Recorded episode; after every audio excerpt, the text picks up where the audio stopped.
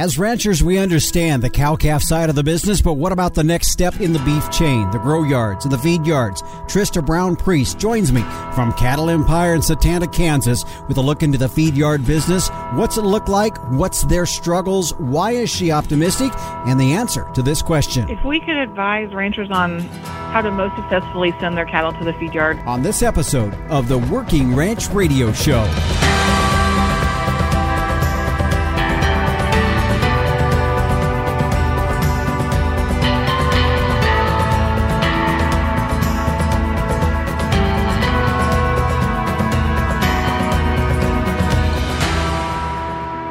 It's another edition of the Working Ranch Radio Show, and I'm your host, Justin Mills. We thank you for joining us here again on Rural Radio, Channel 147, Sirius XM, where you'll find us right here every Saturday at 12 noon Eastern, and we are glad you're joining us here this weekend as well. Well, on our show today, we're going to be looking at a little bit more in depth at the feed yard business as Trista Brown Priest with Cattle Empire in Satanta, Kansas, joining us, as I said in the opening there. I'm excited to visit with her mainly just to just uh, I think for a lot of us that are more on the ranching side of the business, we we are understand the concept of a grow yard or a feed yard, but some of the maybe inner details we don't know quite as much about, and that was kind of the focus behind some of this, and also just to hear from her from being uh, and you'll hear one of my questions uh, with Trista about the perception of them kind of being the middleman between uh, us as ranchers and the the Packers, and so we're going to be talking a little bit about that as well as just things that they get to deal with as well. And one of those has to do with succession planning. And uh, I appreciate Trista's very honest comments about succession planning. We deal with it in the ranching business. Really, any business in the world probably deals with succession planning. And uh, no doubt was a very big influence in what you see with the Cattle Empire Company as you see it today. But we're going to talk more about that with Trista and uh, excited to have that conversation with her. Also, the Captain Tim O'Byrne will be by with his edition of Tim's Two Cents. And we'll also have another edition of our breed spotlight today as we focus on the Limousin and the Limflex breed. Mark Anderson, Executive Director of the American Limousin Foundation, will be here to join us for that breed spotlight coming up in our next segment. Well, how would you like to win a Cross 5 cattle cooler? It's worth about $350, and here's how you can do it. Right now, registration is open for the inaugural Working Ranch Expo that's going to be held this coming December 8th, 9th, and 10th in Las Vegas during the National Finals Rodeo. So to kick off the opening of the registration for this new event, if you register by the 15th of September, then you're going to be entered into a drawing for a Cross 5 cattle cooler. Now registration is only $15 and it's good for all 3 days. Kids under 17 are free. College students get in for $10. Registration includes access to over about a dozen educational sessions that will be presented during the event. So if you'd like to learn more about it and would like to register, here's how you can do it. Go to workingranchexpo.com. And by the way, as I said, get registered before the 15th of September for a chance to win that cooler. Well, the next edition of Working Ranch Magazine is headed your way, and the Captain Tim O'Byrne, publisher and editor of Working Ranch Magazine, gives us another preview of what you're going to find in this next issue on this week's Tim's Two Cents. Hey, Justin. Hey, everybody out there in Working Ranch Radio Land. I want to bring your attention to the September October issue, page 70. This is an article by Heather Smith Thomas. She's a great writer uh, knows a lot about cows. Treatment tips to remember, all right? And she talks about all kinds of things adequate restraint and cleanliness, proper treatment, proper diagnosis, pro- follow the directions, and uh, record keeping and follow up monitoring. It's all in there. Page 70, September, October issue of the Working Ranch magazine. Back to you, Justin. I know you've got a great show for us. Thanks. Bye. All right. Well, thanks, Captain. And I'm looking forward to my copy coming. You know, I've, I thought about this a little bit. You'd think I'd get a copy before everyone else does, but that's not the case. I have to wait just like you all do. So again, be looking for your next issue of Working Ranch magazine. Right now, a thank you to our sponsors of the Working Ranch radio show, the American Simmental Association with the Carcass Merit Program, feed conversion data, calving ease research, and it's established the Simmental as a beef industry leader, combining growth and carcass value with outstanding cow traits, research that's backed by the most extensively documented genetics and largest multi-breed database in the industry, SimGenetics. Profit through science. Find out more at simmental.org. Biozyme, protect and recovery with VitaCharge by Biozyme. For more information, visit vitaferm.com forward slash vita dash charge. Gelbvieh Balancer, the smart, reliable, and profitable choice. For more information, go to gelbvieh.org. Hargrove Ranch Insurance, providing pasture range and forage insurance to ranchers across the nation. Contact Hargrove Ranch Insurance at 325 573 8975 for a free custom quote or find them online at hargroveinsurance.com. Well, stay with us. Our breed spotlight is next as Mark Anderson with the North American Limousin Foundation joins me to talk about some exciting news about Limousin cattle coming out regarding carcass EPDs. Then later, Trista Brown Priest with Cattle Empire joins me for our featured interview on the feed yard business. So don't go away. You're listening to the Working Ranch Radio Show. Starting off in the right direction is essential to gaining an advantage later when you go to market your calves. And I have proof that the right direction is with Sim Angus sired calves. A 2020 study by K State showed that Sim Angus sired steer calves earn more at sale time than all other breed identified sire groups with at least 50 lots represented on Superior Livestock's 2020 summer sales. The proof's right there. For low risk, high potential calves with earning potential, be confident that Sim Genetics will give you more per head, period. Stand strong, Simmental. Welcome back to the Working Ranch Radio Show. I'm your host, Justin Mills, and I'm joined now by Mark Anderson, who's the Executive Director for the North American Limousin Foundation. And Mark, thanks for joining us here today on the Working Ranch Radio Show. Oh, thanks for having us, Justin. We appreciate it. I want you to to tell us a little bit about the Limousin cattle. They've been around in in in the country a while, but in the last five years, you feel there's been some really advancements and some changes made to the Limousin cattle. And so I wanted you to kind of give us a little bit more detail about what that looks like. Thanks. Yeah, I, they've, our breeders have really done a nice job here the last five years, and I think they're paying attention to the market signals we're getting now. As you know, uh, most of these feeder cattle going into the system and cattle coming out of these feed yards, there's been a big, strong demand signal for trying to achieve the upper two thirds of choice. And of course, we're getting more prime cattle now, but it's improved beef demand uh, with the quality improvements for eating consistency. But at any rate, our breeders have done a nice job. Uh, these probably aren't the Limousin cattle you're used to looking at 15, 20 years ago. Uh, we have the Limflex hybrid, which is Limousin Angus cross, and then, of course, our purebred bulls primarily in the mix.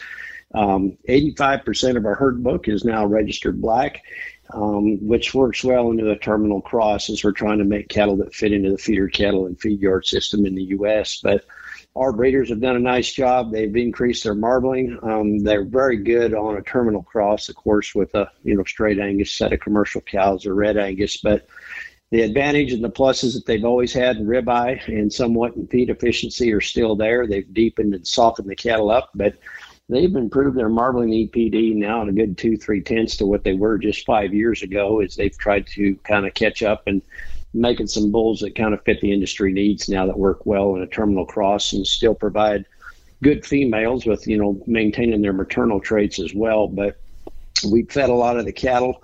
Um, I used to feed a lot of cattle and fed a lot of the Limflex hybrid, but uh, got along very well at the packing house with a lot of those cattle hitting the you know upper two thirds of mm-hmm. choice and uh, you know maintaining the ribeye. And that cross works well because we're feeding cattle a lot bigger than we were five ten years ago. So we're trying to maintain our advantages in feed efficiency with that cross and getting cattle to bigger outweights. So uh, our breeders have done a nice job trying to match up the cattle and make mating decisions I want you to go a little bit more there into some detail here on the carcass EPDs because there's some there's some new data out there where you've got uh, quite a bit more information out there about the carcass EPDs on lim- Limousin cattle, and it's something you guys are are really excited about. Yep. We are. Um, been about a year and really two years getting it in place, but um, we've got some pretty data minded breeders and quite a few that are still cattle feeders, but we've been able to capture uh, to date over 88,000 carcass phenotype records directly out of the packing house that we can tie back to pedigrees. And what it's done, um, it's just added to accuracies, uh, particularly on uh, different sires as far as carcass weight, yield grade, quality grade. And as we move forward, uh, that's going to grow rapidly over time. And we're fortunate enough to have membership that are not only seed stock breeders, but cattle feeders to capture that data as well. But it's increased accuracy on our EPDs by a good two, three tenths on the affected sires and those pedigree lines. And it's helped our breeders kind of chase cattle quicker to get those superior carcass traits. Um, I would say by the first quarter or the end of it next year, we'll have more carcass kill data and phenotype records in than any other breed association in the United States. But all that's helped through IGS. Um, without them, we couldn't do it. Mm-hmm. Um, combining the genomics with the pedigree and performance data up there, and they produce a fabulous run that's crossbreed comparable on over 22 million head of cattle in their cattle evaluation now. So it's been a big jump forward for us and accelerated genetic improvement in both the Limousin and limflex classifications on our cattle. And uh, our, our breeders are utilizing it very heavily, mm-hmm. Justin. I want you to go back and, and touch back on the cow side of things and, and what that cow brings to, to a guy's herd if he's going to go with a with a Limousin. I know you talked a little bit about uh, this the Limousin cattle being a great terminal cross, but there's also some advantages coming in from a maternal side as well. There is, and it all relates to stayability. And, and I think, you know, we look at where we stand in Cavanese, um, birth weights as we crossbreed compare EPDs. There's some really good pro, uh, cattle out there as far as the Limflex female goes in the industry that our breeders are making now. Um, you know, we've got folks that look at a balanced set of EPDs when they're going through, and I know that most of them have picked up on the genomic enhancement of cattle here, particularly the last five years just getting an early peek into that animal's life. So as we, we got to be careful as we make these bigger cattle for feed yards to bigger slaughter weights, we still need to maintain a moderate sized cow that we don't break somebody, particularly with all the drought conditions we've got that they can afford to feed that cow. And um, you look at where we're at on milk, birth weight, and calving ease. I mean, you can find yourself a pretty functional set of moderate cows that'll breed back if you don't, uh, you kind of find middle ground there and don't get too carried away with some of it. Mm-hmm. And if folks are interested in finding out more about the Limousin cattle, what is the best way to do that? Um, probably go to our website at the North American Limousin Foundation, and that's just www.nalf.org, or you can email or call me. Uh, my email is mark, M-A-R-K, at nalf.org. Well, Mark, I want to thank you for joining us here on the Working Ranch Radio Show. No, we appreciate you having us, Justin, anytime. And again, that's Mark Anderson, Executive Director for the North American Limousin Foundation. And as he referred to his website, nalf.org, that is N-A-L-F dot O-R-G is the website for more information on Limousin or Limflex cattle. Well, stay with us. Coming up next, Trista Brown Priest joins us with Cattle Empire in Satanta, Kansas, as we talk the feed yard business. We're going to be back with more on the Working Ranch Radio Show on Rural Radio, Channel 147, Sirius XM. It's weaning time, one of the biggest days of the year for you and the most stressful for your calves. Ensure a smooth transition with the VitaCharge weaning program. This two step program with the Amaferm Advantage gives calves the nutritional boost they need to get through the first weeks of weaning, accelerate appetite, increase weight gain, and improve health. It's weaning time. Get them ready with VitaCharge. For more information, visit vitaferm.com forward slash vita dash charge. Welcome back to the Working Ranch Radio Show. I'm your host, Justin Mills. Our featured segment today brought to you by Biozyme. Protect and recovery with VitaCharge by Biozyme. For more information, visit vitaferm.com forward slash vita dash charge.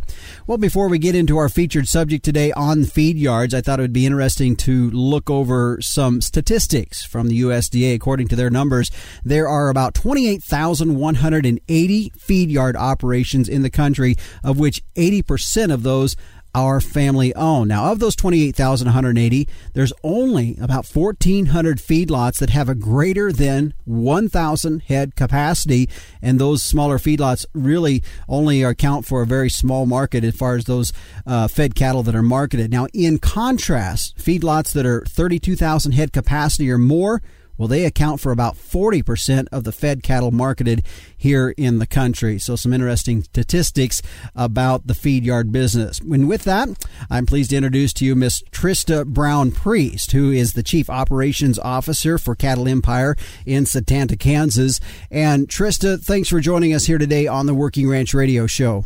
Hi, thanks for having me. Trista, uh, before we get into some of the other questions that uh, I want to talk about as we uh, I, I, just want to give folks today the overall purpose of this interview is to give uh, folks listening just what it what it looks like in the life of of a feedlot operation. And so, before we get to that, though, I thought it was important to give us a brief history of your family's operation there in Satanta, Kansas. Absolutely. So, um, yeah, like like you said, my name's Trista Brown Priest, and I'm the third generation of Brown family here at Cattle Empire. The company was started by my grandpa in 1978 um, he he before that was a wheat farmer, and cattle were a natural hedge for wheat at that time. You know, the markets don't really work that way necessarily anymore, but at that time, cattle were a good offset, and so he got into the cattle business and um, grew from there. My dad um, joined the business in 1995, and um, is still our CEO. Um, and then I've been here, I guess, since 2008. So, mm-hmm. um, you know, we overlapped there for quite a while, and um, yeah, and all got to work together. So um, throughout that time, you know, we have varied in size a little bit. We started out uh, when Grandpa bought the company. You know, we were a 4,000 head uh, feed yard. Um, we grew um, quite a bit, substantially from the 70s and early 80s into um, the mid, I guess, 20 teens, mm-hmm. growing from that 4,000 head feed yard into a 250,000 head feed yard at that time, you know, in 2017, we were the fifth largest feed yard in the country.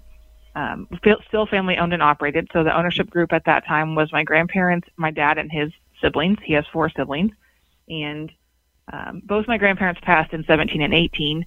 And um, when time when you know we thought we had succession plan all figured out, and that it would be a pretty seamless transition from from their ownership group um, to my my dad and just his siblings.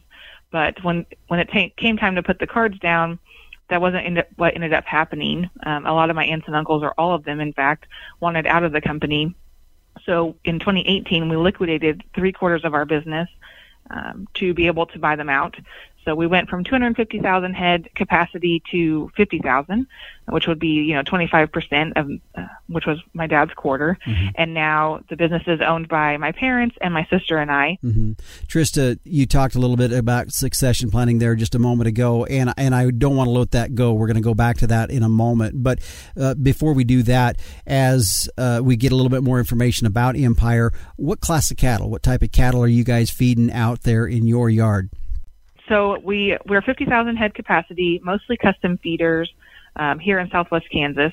So the vast majority of the cattle that we care for at Cattle Empire are owned by customers. We uh, bring them in anywhere from 500 to 800 pounds and feed them out until they're ready to go to the packer. We feed conventional cattle that receive um, implants and um, Optaflexx, and then we also feed natural and um, NHTC, non-hormone treated cattle here as well. Mm-hmm. What's the amount of labor, the scope of labor that you rely on for your operation?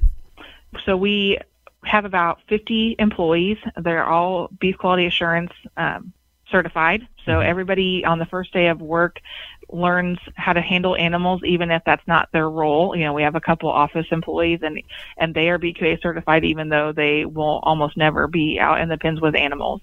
Trista, I'd like for you to kind of now break the feed yard out and, and into kind of the departments or the enterprises within each uh, area that you guys focus on. I know I know for some folks listening, you're probably very familiar with this, but I think there are also folks that maybe haven't uh, ever been inside the full working details of a large feed yard, and so I think it'd be helpful if you if you kind of outlined really the departments within a feed yard operation like yours.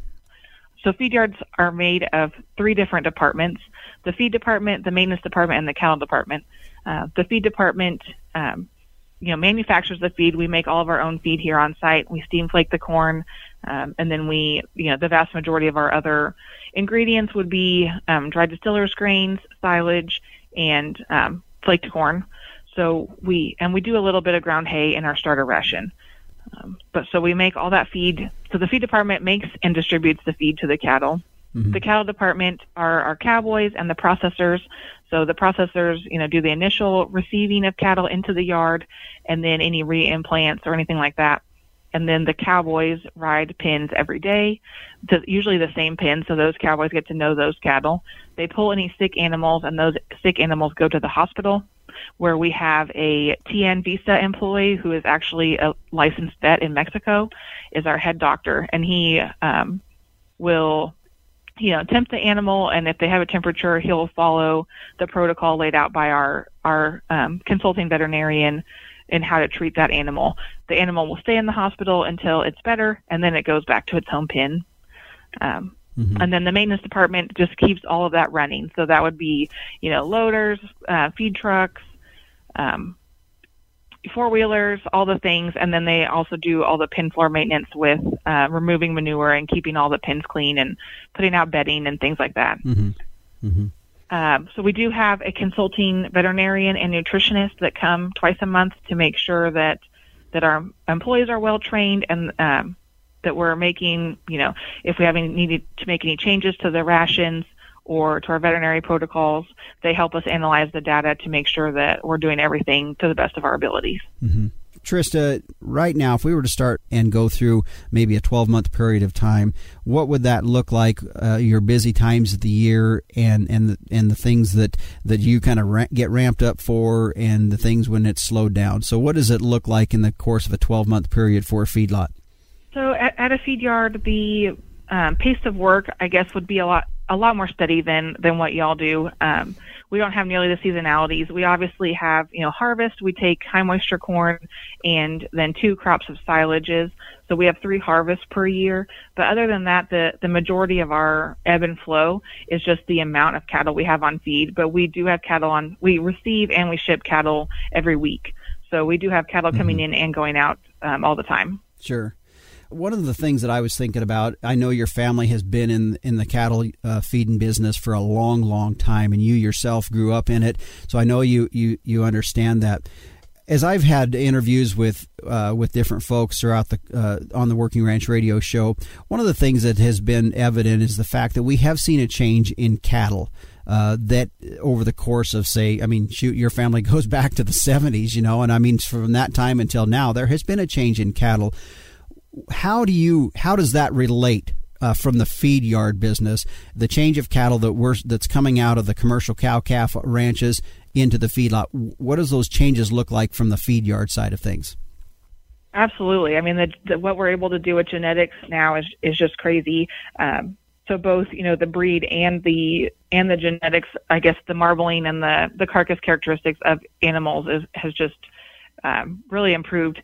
The the vast change I would say, or the biggest change on the feed yard side, is is the outweight of cattle. You know, um, in Grandpa's day, a fat animal, you know, was you know a thousand to eleven hundred pounds, and now we have some cattle that come in at that weight. Not that that's recommended, um, but we we can make cattle so much bigger and provide so much more uh, meat on each, you know, from each animal than we used to be able to. Mm-hmm.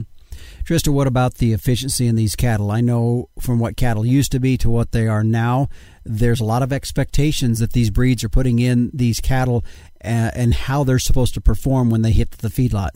Yeah, I, that that would probably be the second largest change in in my opinion. Um, besides the outweight, is the efficiency of of the cattle. They can gain so much more efficiently on on less feed.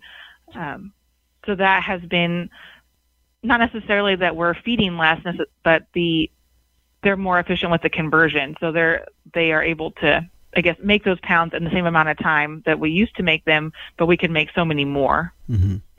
Trista, from the perspective of a rancher in regards to where you fit in in this beef supply chain, and I'm going to talk about pretty much the the chain from the rancher to the packer. Uh, you know, the ranchers producing the calves, they go to grass, they go to a feed yard, eventually through the feed yard into the packer, which by all accounts, uh, in those three steps, uh, puts you in the middle. Do you feel as though you're kind of the middleman in this situation? Yes, I I would. Um, you know, with the vast major- majority of our cattle being customer cattle, you know, our obligation and our duty is to our customer to ensure that their cattle are performing to the best of their abilities. Uh, we do have a relationship with a packer, so the the majority of our cattle would go to that packer on a grid. But I do feel that that grid does the best job to get our customers the best um, return that they can. But on on this on the other hand, I guess speaking to the middleman piece, you know, the Packers are a partner with us as well. So we are trying to, to make sure that everyone is as happy as possible. You know, if if we do something that the Packer doesn't like and they nullify our grid, then you know we're not doing our duty to get our customers the best return that they can. So we are tr- kind of um, trying to be the best partner with both sides as we mm-hmm. can be. Yeah, and it is it is on Gene tightrope. Yeah, it is, and I and I think, um, as you well know, I mean the, the, the ranching industry has a lot of frustrations currently with the packing industry, and um, you know sometimes that that goes and tied with you know where the prices are at currently, and and so from that perspective, do you have to deal with much of that frustration from the rancher side, or you or being the middle, are you able to keep things out of some of the political elements in your dealings? No, I I would say that's definitely high on high on everyone's mind right now. Um, is is just trying to figure out how to maybe tip the scales a little bit more in the in the cattleman's favor, um, or the rancher's favor in this case. The challenging part there is the cyclical nature of the beef industry. Um, you know, we see it kind of you know, on a smaller scale, on the herd size, you know, there's more cattle, so the price goes down. If you know, it's simple economics. If the if the price if there's fewer cattle, then the price goes up. And I think that's that's kind of where we're at in the cycle of the beef industry right now. Is that there are too many cattle and not enough hooks, and that gives the packer more leverage over all of us. Mm-hmm. And I'm not sure where how to find that equilibrium because yeah. I'm sure you know in the next five to ten years that'll go the other way. I hope it will, where we get our chance to make the money and the and we tell the packer what the price is Mm-hmm. But uh, farmers, you know, we never we're never we're not very good at finding that equilibrium and just staying there. Mm-hmm. Trista Brown Priest is my guest today, Chief Operations Officer for Cattle Empire. We're going to take a break here, and when we come back, what are the issues that the feed yard businesses are paying attention to in regards to what's happening back in Washington, D.C.? We're going to talk about that and more when we continue on the Working Ranch Radio Show.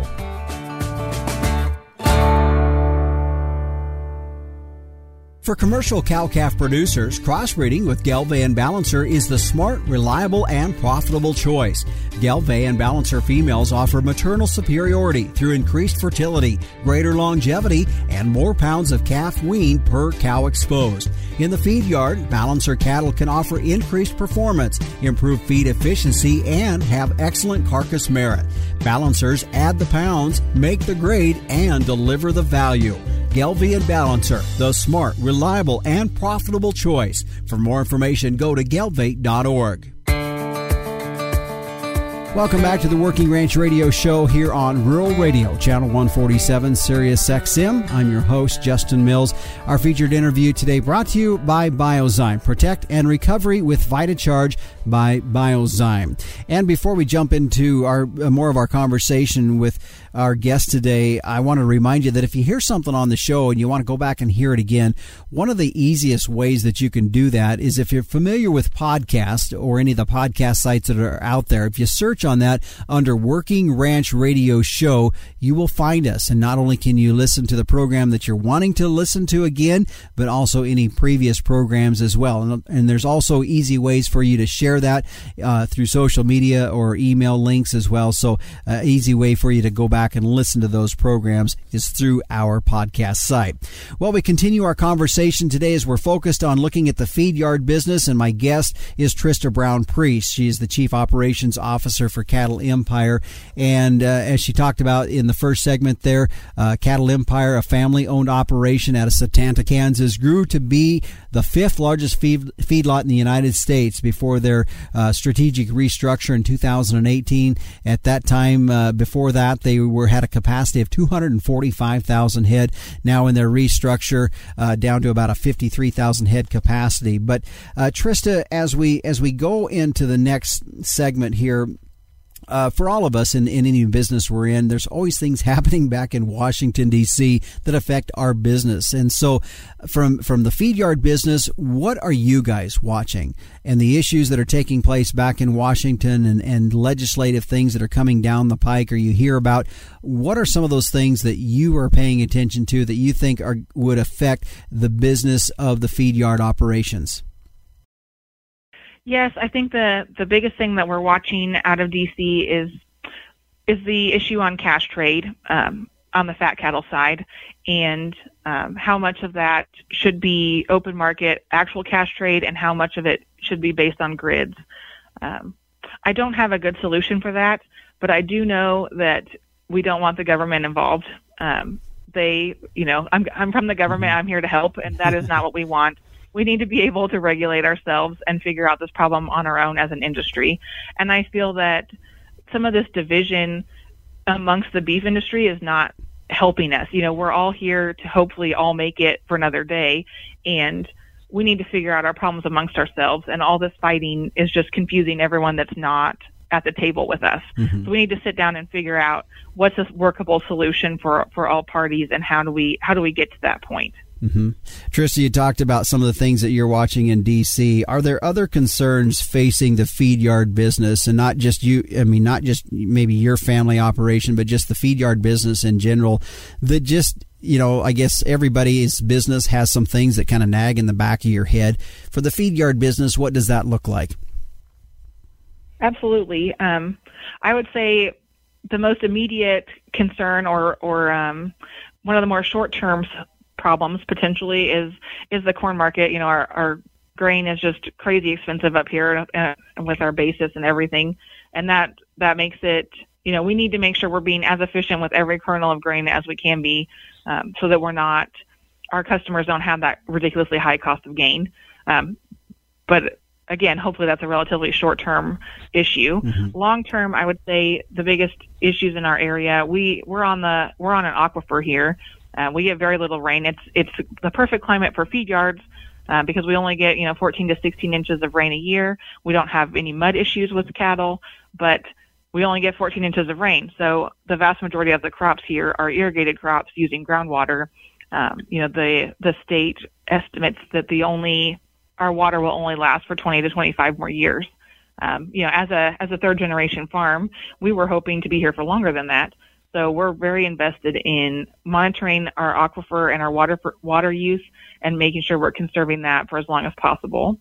Um, so big picture, long term, that's one of our, our biggest hot buttons. The second is is labor. Know, we're very lucky in that, um, you know, we we have all of our positions filled at the moment, but that's not always the case. We are in very small communities here. You know, Satanta is about 1,200 people. Um, so you can burn through your your potential labor pool pretty quickly. Um, and we've we've really struggled trying to find employees in the past, and I'm sure we will again in the future. Mm-hmm. I want to ask you about a couple things. Uh, and, and, one of the hot button issues right now that all of agriculture is having to face is environmental uh, concerns and how how does that affect your business? I know the animal feeding uh, segment of the industry has been targeted quite a bit uh, in the past as well. And so when we talk about uh, some of the environmental concerns and, and talking sustainability in agriculture, what does that look like from your from the feed yard business and how you address that? So one unique thing about Cattle Empire is that we have a water reclamation system. So, like I said, all of our water for the cattle and for the feed yard comes from our groundwater sources. Um, in the winter, when we turn on the overflows on all of our water tanks, we have a, uh, a water reclaim system plumbed into those overflows. So we catch we catch the drips of the overflows and um, filter it through a, a couple series of filters, and then run it through some UV lights, and then we run that water back into our cattle tanks. Um, so it's not something that goes into the mill for, to feed processing or for humans to drink, but it goes back to the cattle. And the water that comes out of our water reclaim system is actually cleaner than the water that's already in the water tanks. Just by the time it's um, exposed to you know noses and air and birds. Mm-hmm. Um, anyway, the water is, is very clean when it comes out of the water reclaim system, and we're able to recycle 20% of our annual water usage by using that water reclaim system. Mm-hmm. So that's one of our big um, sustainability initiatives here at, at Cattle Empire. Um, and then from a from a manure management side, you know, is, is kind of the other big deal that that feed yards worry about. We collect um, every drop of water, whether that be rain or snow or urine, any drop of water that falls within the fences of the feed yard has to be collected. So we collect those in lagoons, and then we use that water on some nearby circles of crops. And actually, my husband farms that, that ground, and we feel like that works really well because he's also invested in making sure that that ground is is productive for you know the next eternity. Um, so we do quarterly soil samples of all that ground to make sure that the nutrients are right and we're not getting anything um, too hot or mm-hmm. putting too much lagoon water on it. Um, and then for the solid manure, uh, we export that to our, our farmers that bring in um, high moisture corn or silage. They um, take they can take manure um, from here for free and then put it on their fields. Mm-hmm. So that's how we. That's I guess those are the two big yeah. Feed yard sustainability things are manure and uh, water. Mm-hmm. I want to go back to address something about the type of cattle that you guys are feeding uh, there in your yard, and and address what we are starting to see for changes in the in, in the industry with uh, program type cattle, and you said there was some different uh, program cattle that you feed as well as uh, conventional style, and and talk about how that has changed since you have been in the feed yard business for quite a few years. How have you seen that change in the pro in the type of program cattle that are coming through, and the, then passing that on, and the and I guess the need that you're seeing from the packer side of things yeah, our our feeding of program cattle is fairly new. That's something that we implemented after the downsizing. Um, so in 2018, late 2018, tw- in 2019. Um, I feel like that's something that is easier to do at, at a smaller scale. I know 50,000 head sometimes, you know, it depends on what side of the fence you're on, if that's small or big, but it's easier to do on the, at this size of facility than what we were before. Um, and the vast majority of the customers that we have utilizing one of those programs are people that have a branded beef program. So they are going to use these animals um, direct to consumer. So we have very few customers that are feeding program cattle that just send them to the packer. Mm-hmm. So as you've started down this road, relatively new, um, is that something that you're seeing the, that demand for increasing, or is it just because of, your, of your size, you, where you can really handle this better for these customers? Part of both. Um, we can we can really handle it better for our customers uh, because you know Roy and I are still on site every day, and we ha- we have a great leadership team at the feed yard. I would put us up against anybody. So I'm not saying that Roy and I do this by ourselves by any means, but you know ownership is on site every day. That's one thing that makes us unique to Cattle Empire. Roy's house is two miles away, mine is three miles away, so we can be at the yard in, in a second. Um, so we you know we're we're hands on in making sure that that you know, we drive the yards every day. We see every cattle every day, every animal every day. Um, so that's part of of what made us uh, take this leap. And then the second is, you know, there there has been quite a bit of growth. It seems like, and I, I we don't have a branded beef program, so I'm speaking out of my depth a little bit. But those customers of ours that that feed those cattle for a branded beef program seem to be doing very well. It's it seems like there's a lot of increasing demand from our from consumer from beef eaters that they want to be able to buy um, beef direct, and so that seems to be working very well for them. So you talked a little bit about uh, a lot of your, your staff is BQA or all your staff is BQA certified, and that's something that interestingly that uh, at some point I, I want to do a show on on BQA. I know a lot of folks are familiar with it, but at the same time, if you had an opportunity to to uh, say here's what I need from you, ranchers. This is what we're looking for when these cattle arrive here in the in the feed yard. Uh, this is what we could advise you to do. What would that be? If we could advise ranchers on how to most successfully send their cattle to the feed yard, I guess my number one advice is just to be transparent about what kind of treatments, what kind of vaccines, what kind of program have these cattle been through. Um, you know, I talked a little bit about our team and that I'm very confident in our abilities, but we we can only handle what we know we're in for. You know, if there's if there's cattle that people say came from grass and have been backgrounded for 90 days and that they should be straightened out, but they're actually from the sale barn, you know, that's when we have a problem. And you know, we try to identify that those types of issues as quickly as possible and, and try to do the best thing we can for those animals. But you know, but cattle can fall apart very quickly. So really, just transparency in in in knowing what where these cattle have been, what kind of things have they already gotten, how can we pass this torch in a more efficient way that's best for the animals. Mm-hmm. For guys that have cattle uh, sitting on the ground and ready to go at some point, um, and I know you you talked about the fact that you know you're going to get cattle from a very varying backgrounds that come in, and and the transparency may not always be there, so you're going to have to recover when those cattle get there. But at the same time, when when somebody's sitting there and and they're making a decision to, and I, and I realize you're not necessarily buying you're not buying these cattle, you're dealing with somebody that has bought these cattle. But at the same time, I'm a rancher sitting out here in northeast Wyoming saying okay, what what's the perfect solution that I can provide to you, the feed yard business? And I know you just talked about the transparency part about that, but physically, what are some of the elements and the things that I can do as a rancher or as a yearling operator to set these cattle up to fit right into your yard? That's an interesting question, and and I'm going to backtrack a little bit and then hopefully lead into that. Mm-hmm. So, of our customer group, you know, we have a lot of uh, there's a wide array. You know, there are some customers that are retained ownership. You know, they're cow calf people that um, want to feed these cattle out to the end. We have, and then all the way to you know, we have some professional cattle feeders where they've done this forever. They background them themselves. Like they, they go to the sale barn, they background, and then they send them. Mm-hmm. And then we have some customers that are more um, investment type customers, and they want they want us to source animals for them and then resell it to them.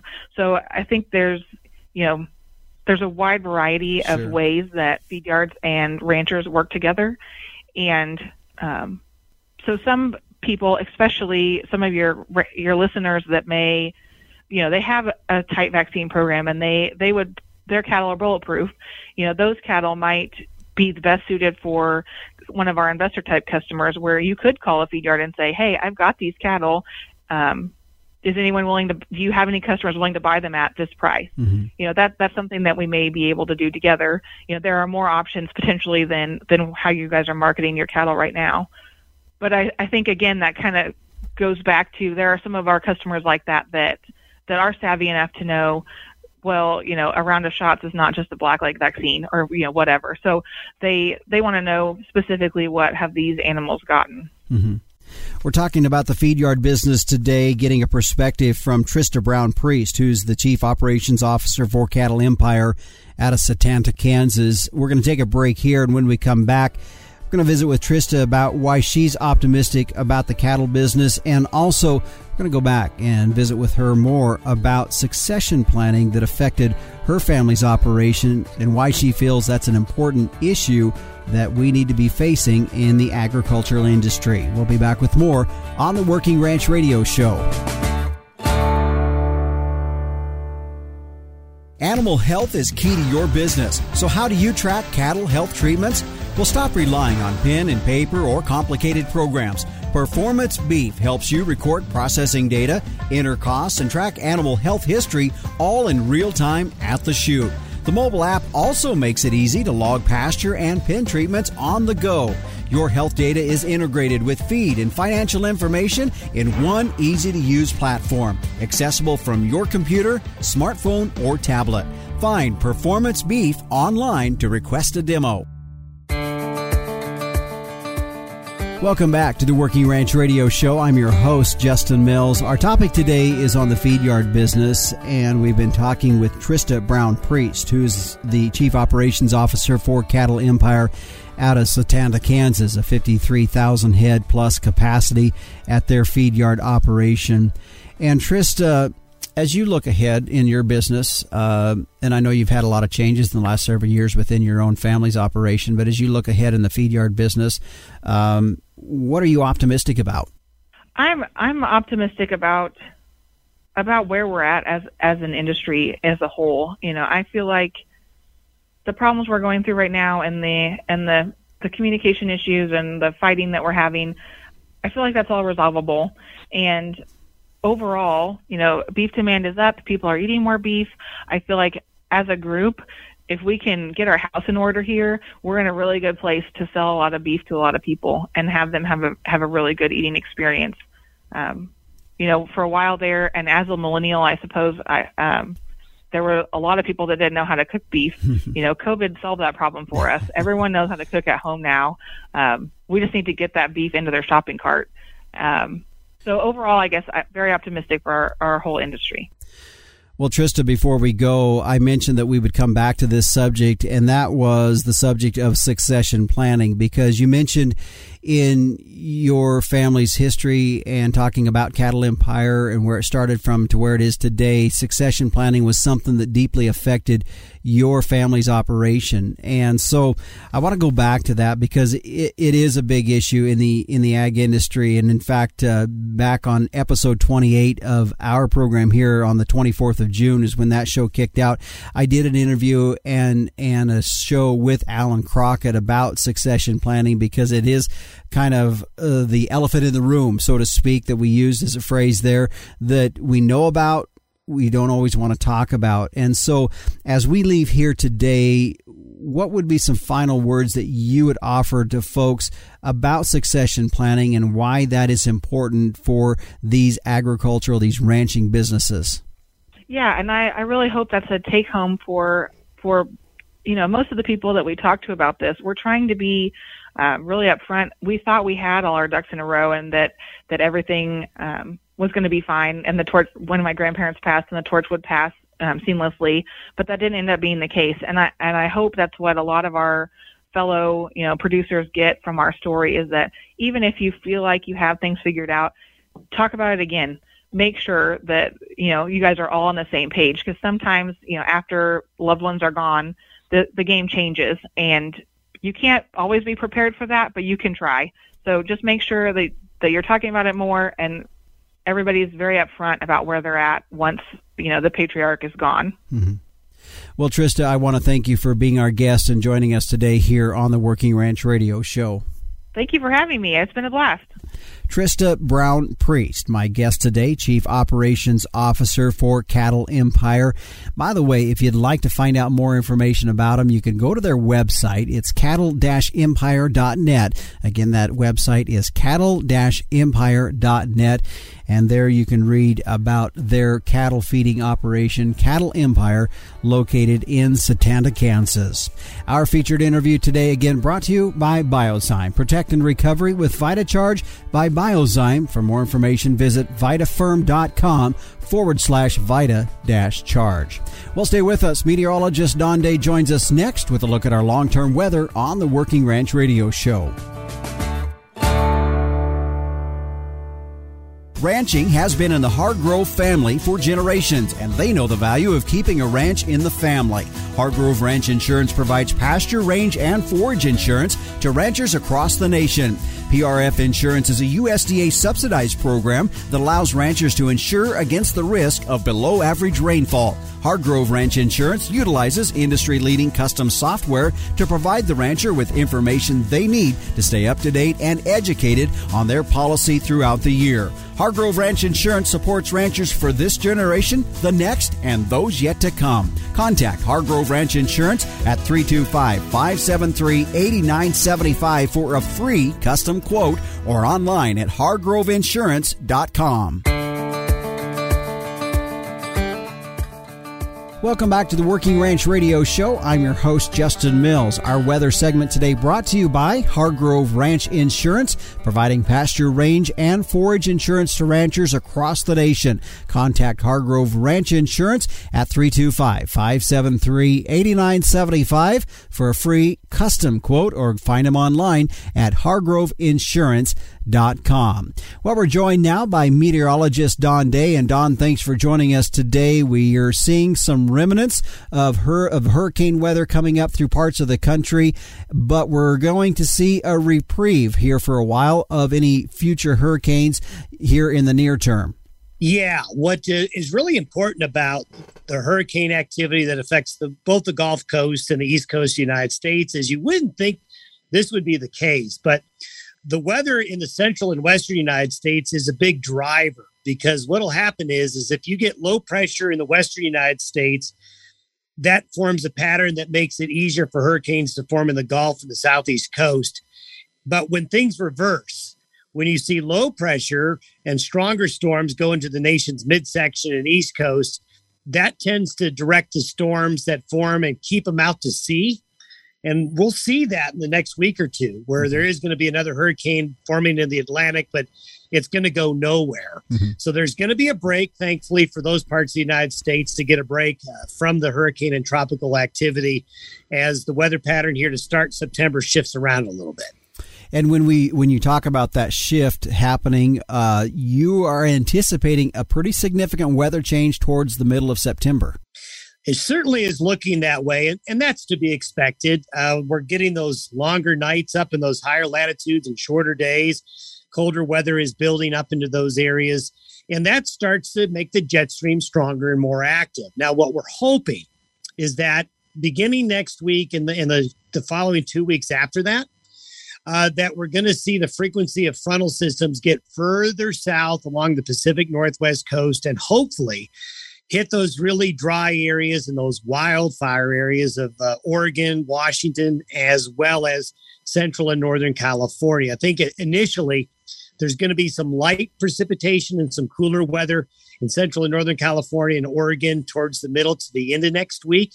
And then the following weeks after that, we're probably going to see low pressure reforming in the western states, allowing the door to some cooler weather, better chances of precipitation, including the Pacific Northwest and the northern Rockies into the northern plain states. And with that reversal, that's going to open the door up to tropical activity for the second half of September into the Gulf Coast and eastern areas of the United States again. I know when you talk about a change in weather and compared to what we've had uh, and the time of year that we're getting at is uh, for the northern Rockies and maybe into the uh, into the northern tier of the U.S. How cold are we talking though? Well, right now there's nothing that I would say is is record breaking or off the charts cold uh, but rather uh, the first couple of salvos of that that cooler air masses you can get out of Canada that really change the seasons, that gets you out of summer and into an early fall pattern. Uh, one thing that uh, will will definitely be needed to keep an eye on is is this mid September shot of cooler weather. While it doesn't look like it'll be anything too strong, it could set the stage for a stronger push probably two or three weeks later, and that would take us into the beginnings of October. You bet. Well, Don, thanks again for joining us here on the Working Ranch Radio Show. Thanks for having me. Meteorologist Don Day with a look at our long term weather on our program today. By the way, his website can be found at dayweather.com. I'd like to thank my other guests for joining us as well today. Trista Brown Priest, our featured interview today with Cattle Empire. Also, a thank you to Mark Anderson, Executive Director to the North American Limousin Foundation, and of course, the Captain, Tim O'Byrne. A thank you to our sponsors, the American Simmental Association. It's more per head, period. Find out more at simmental.org.